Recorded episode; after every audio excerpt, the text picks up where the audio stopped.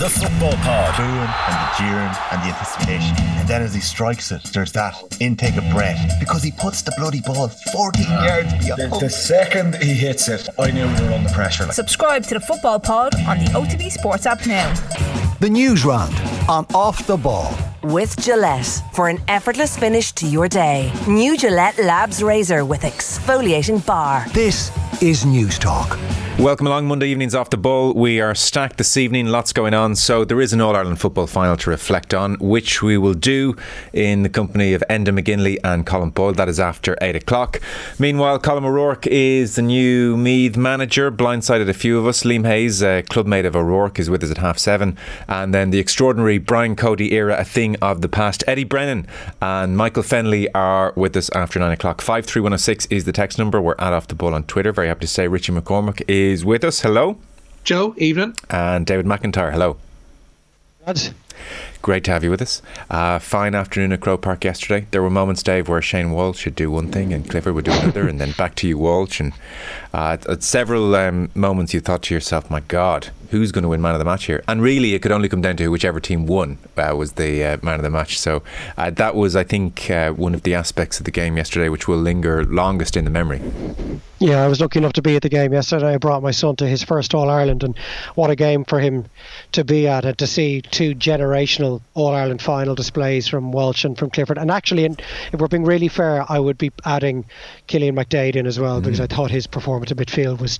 If it wasn't for the other two, he he would have been my man of the match. He was he was absolutely brilliant from start to finish, and every time he scored, there was, it was a sense that it was an inspirational moment for Galway. But Shane Walsh, what what a footballer that guy is, and you know there would have been many who would have been uh, believing they were in a position to throw the doesn't do it on the big day tag at Shane Walsh prior to yesterday. But yesterday he did it on the biggest of days. And to leave with nine points, and I think himself and McDaid were responsible for 81% of Galway scores, which is in itself one of the reasons they didn't win the game.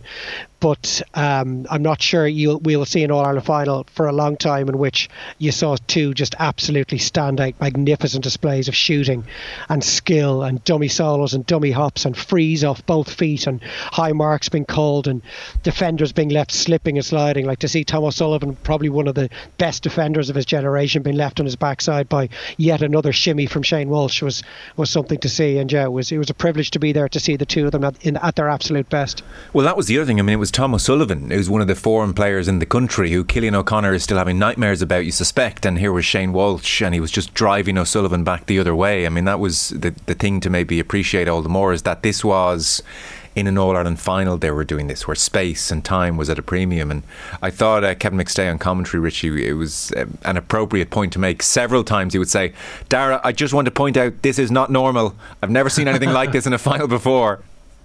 Yeah, I was going back through uh, BBC Radio Ulster's commentary. Our colleague Oisin Langan was alongside Mark O'Shea, and Mark O'Shea pretty much said something similar. He was saying that, you know, it's tit for tat with these two. And, like, that's the thing. I think it was a couple of months ago on the show around this point, we were talking about Clifford in terms of um, can he be judged to be a great player if if he never wins an All Ireland with Kerry? Well, firstly, obviously, that question is, is out of the way. But secondly, the manner in which he stood up yesterday um, to take control of that final from a Kerry perspective, particularly in the first half when things weren't going their way, and for them to go in with a narrow margin um, behind at, at half time, mostly thanks to him, was incredible in its own right.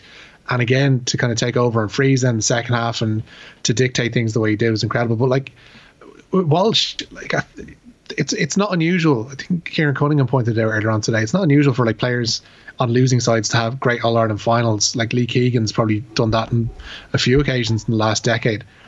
But Walsh has just seemed to step above all that, which is why he was in that conversation for man of the match. It was like that that point in the first half where he cuts in from the left hand side and sails it in over the bar with uh, like curling it in from about ten yards wide into between the posts. Like that was magnificent stuff. Um, it felt like it felt a privilege. I can only imagine what it was like be actually being there for Dave and his and his wee man. It was felt like a privilege watching those two play football yesterday.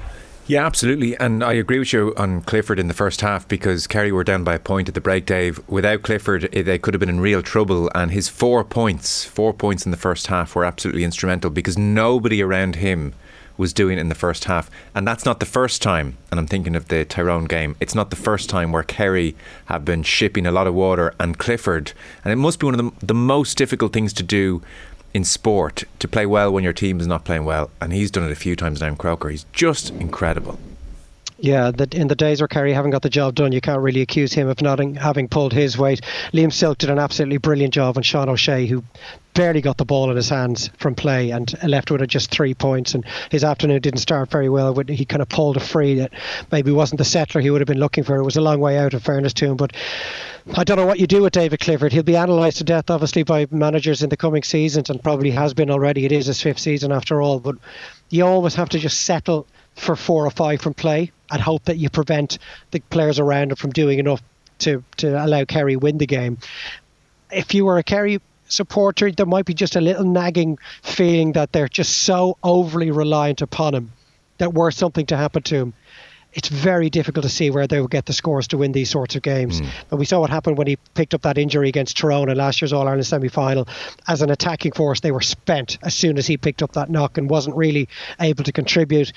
I don't know if I've ever seen a pure striker of a football with his instep than Clifford. I was in the Davin end, and so we got a really good view of his shots into the goal in the first half and he strikes it effortlessly off both feet from about 40, 45 metres out. The ball is still 35 feet off the ground when it crosses the black spot, and it's all with his instep. He doesn't have to drive his bootlaces through it mm. or Kieran McDonald style hit it with the outside of his boot. He seems to have this enormous power in his boot, and yet never looks like he's yielding that power in any or wielding it in any great way. Yeah. His fielding is incredible. Those two calls he uh, brought in with the, the, mark that he called and stuck that over the bar, kicking frees with both feet. He's deceptively fast as well. I, I mean, saw Joe Brolly saying he's the greatest footballer of all time. That that's it's very early to be describing a 23 year old in those terms.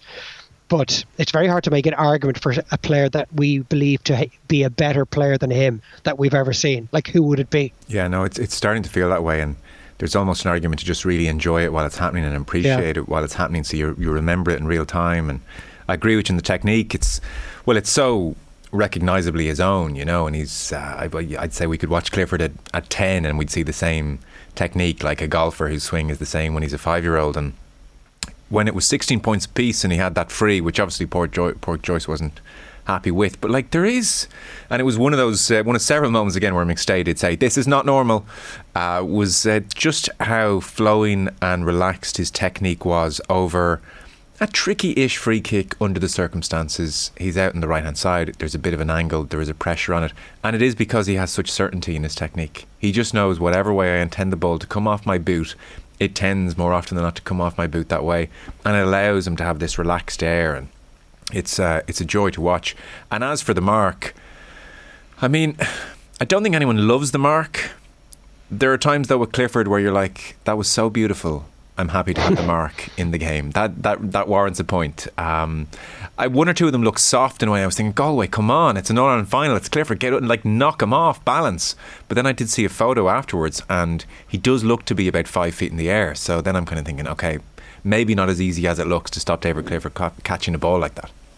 Yeah, Sean Kelly was giving several inches to him, so you can understand where Kerry were testing the fullback in that manner in the early stages. And indeed, the way the first two balls that David Moran got, he stuck right in the top of the Galway goalkeeper because we saw the difficulties that he had, particularly against Armagh in the All Ireland quarter final. It's not something Rory Gallagher looked to exploit at all in the semi final. I know Derry supporters were wondering why that long direct delivery hadn't been utilised in the semi final.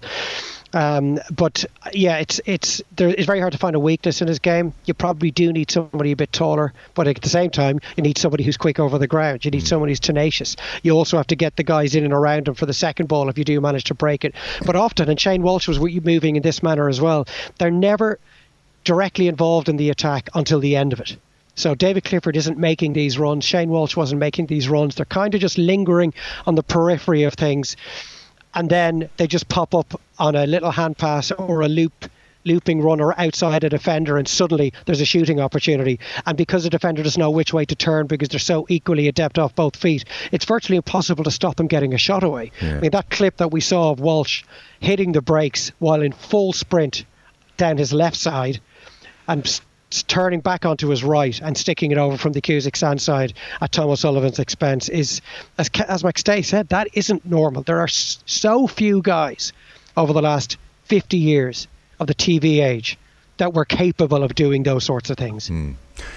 Uh, we should get into news round. Lots of texts coming in. Somebody says, Oi, Molloy, which is my favourite start to a text, I have to say. Great match. Where were the goals? Did I say it was a great match? Maybe I did say that in the intro. I don't think we can call it a great match. Um, not necessarily because the goals point, but just Richie, I suppose, because it was bubbling away beautifully and we thought we were headed for the grand finale and then the last five minutes plus yeah. are anticlimactic. So I don't, I don't think it falls under the auspices of great. Fantastic duel between the two players. And interestingly, actually, I know Dave makes a point there about what would Kerry do if not for Clifford? Like I went back listening to that infamous podcast that Jack O'Connor gave to the Examiner um, just under a year ago, where he was asked about the Kerry job and Peter Keane looked to be on the outs. And one of the points he raised at the time was that he didn't feel like the Kerry full forward line was being utilised to the best of their abilities. And going back listening to there were little little sentences, little nuggets here and there throughout the five minutes, I think it was, maybe even less, in which he addressed the Kerry situation, whereby listening back to it now and looking what happened yesterday, like he called his shots, uh, Jack O'Connor, a year ago, and pretty much all of them were right. And to see them pay off there yesterday in the style in which they did, particularly through Clifford, mm. uh, was was quite something. The news round is brought to you with Gillette Labs for an effortless finish to your day. It's where you're starting, Richie, the homecoming. Yeah, homecoming celebrations in Kerry are underway. Already seeing fantastic pictures coming in from Tralee following yesterday's 20 points to 16 win over Galway at Croke Park and Sam Maguire back in the kingdom for the first time since 2014. The ultimate destination tonight is Fitzgerald Stadium in Killarney at 8 o'clock. Uh, those times, yeah, you might imagine, will be somewhat elastic this evening. Graham O'Sullivan was among the early risers to join Ger and Nathan on this morning's OTBAM and said the enjoyment felt among the panel throughout the season was one of their key factors this year. Oh yeah, absolutely. I mean, like that's what it's all about. There's enough enough stresses out in life, um, where football is there to be enjoyed and it's a bit of a freedom for us all. So there's definitely emphasis on that, even in training and stuff. That you know, of course, when it's time to you know tune in and stuff, we do do that. But otherwise, it's it's about having the crack and enjoying the moment and enjoying being there. Uh, from your own perspective, you've had a great a great season and a, a, great final as well. How how have you improved as a footballer this year under this setup? What like what what has given you the freedom to express yourself the way you are at the moment? Um, I don't know. I suppose my confidence probably has built uh, steadily over the league campaign and stuff, getting the opportunity there. Um, management also instilled a serious belief in myself. Um, and also, I suppose uh, there's big characters out there as well. Um, the other five backs, like, are all uh, big, big characters who I could look and turn to for advice if I ever needed it. And even some there's fellas there who weren't even on starting 15 who I could always turn to as well and ask for advice. So all that probably accumulated into into something good for me. Thank God.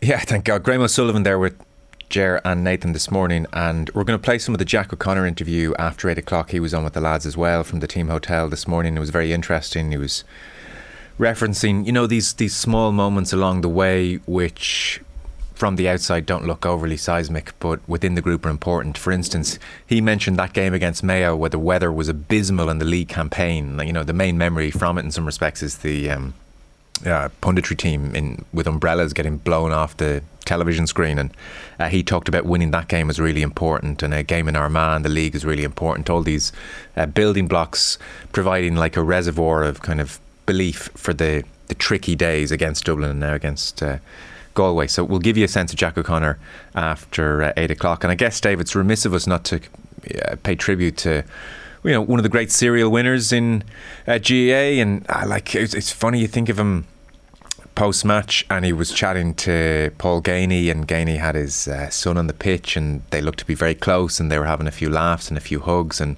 not an easy thing to whip off someone that personally you like at half time in an All Ireland final. A lot of us would say, Paul, give you another five minutes, giving you another ten minutes, do something for me, and he didn't wait around. That's not an easy thing. Yeah, well, the good managers don't wait around, sure they don't, no. and he really has delivered for Kerry on so many occasions, Jack O'Connor, and it's often in the aftermath of a really humbling defeat to Tyrone in 2004, off the back of that All Ireland semi final in 2003 and 2009, when after they were beaten by Tyrone in the 08 final, and now again after their semi final loss last year, Jack O'Connor comes in and they win an All Ireland in the following season, and they were most people's favourites from the very beginning of the year. Uh, they have gone through the season unbeaten, apart from that league game against Tyrone, which was a dead rubber from their point of view. Defensively, he's transformed them. I think they conceded two goals in play through the McGrath Cup, the Munster Championship, the League, and the All Ireland Championship, which is extraordinary, given it was a Kerry team that was being suckered by really bad goals, conceding at big moments in games over the last couple of years. So that they continue to improve defensively. We heard from Graham O'Sullivan there. I mean, if it wasn't for the likes of McDaid and the other two scores in chief, he was up there for the man of the match award. A phenomenal display from cornerback, capped by a brilliant score himself, and he assisted a couple of points as well. So Jack O'Connor seems to have improved them all around. Overall, though, I still look at Clifford and I think if you don't have that guy, you haven't you don't win the All Ireland. And if Con O'Callaghan plays against you in the semi final, you don't win the All Ireland either. So they're worthy champions and they will improve because they've got this eight year monkey off their backs and they've now come through at, a, at the death in two huge games. That will bring them on massively. But they're not runaway favourites for any, in anyone's eyes, I would imagine, for next year's championship either, which is great. And I just was tweeting earlier for the fourth decade running the first three All Irelands of the new decade have been won by three different counties. And I, it, I mean, that's refreshing off the back of Dublin's dominance for so long that we have Dublin, we have Tyrone, we have Kerry winning the first three All Irelands of this decade. And perhaps go if they can kick on on the back of what they've achieved this year, they'll be best placed to maybe make it four different teams in the first four years of the decade, which would be great. Mm. And Richie, that is not to mention Meath. We're back, baby. Uh, Meath legend Colm O'Rourke is set to be named the county's senior football manager. The management committee there have recommended the two-time All Ireland winner with the Royals as Andy McEntee's replacement. Fellow former players Stephen Bray and Barry Callaghan will be O'Rourke's selectors. Just last month on TV, no less, O'Rourke ruled himself out of the running for the Meath job. Uh, but now it seems after being uh, turned and knocked back three times previously in the past, he's on board. Yeah, he was emphatic on television. We'll play the clip actually from last month to Liam Hayes, who's going to join us around half past seven or so. A clubmate of O'Rourke knows him very well. Uh, this is very interesting, Dave. As, as Richie says, three times O'Rourke's face hasn't fitted with the county board, and now I'm presuming they approached him because he didn't sound like a man a month ago who was putting his CV on the off chance that he'd be fourth time lucky. So clearly the county board decided it was O'Rourke's time. I mean, why they suddenly decide now, I don't know, but they have. Yeah, and you'd imagine he was in a very good bargaining position in terms of what he was demanding from them when the call was made. Very odd to see a legendary player take the managerial reins of his county 27 years after his final game for Meath, which is July 1995. I, mean, I, that must break some sort of a record. I can't imagine there's been somebody in that position, certainly in my memory uh, anyway, to, to take that job so far beyond and so far removed from his playing career. But um, I think a lot of people like Colm. He's given an awful lot to the game, uh, both from his media point of view and from the work that he's done with his club. And obviously, he was a legendary player for me, all those All Stars and the two All Irelands, and he was the player of the year in what 1991. So, the very best of luck to him. And I think everybody in the GAA knows that a vibrant Meath is good for the GAA. And we'll see uh, what uh, 2023 brings with him, him at the, him at the wheel. Mm. Must be the oldest first time intercounty manager. Yeah, I think it is. I think that's the record there. He's the oldest first time yeah. intercounty manager. If there is anybody else, God, that, I'm open to correction. But the respect with which he brings to that job, like instantly, the first training session, first time he walks into a dressing room, what those players feel looking at him. I know now, like you would say before, like if a player walking into that dressing room that they've all seen him in action, chances are with the age profile of players now, they probably haven't.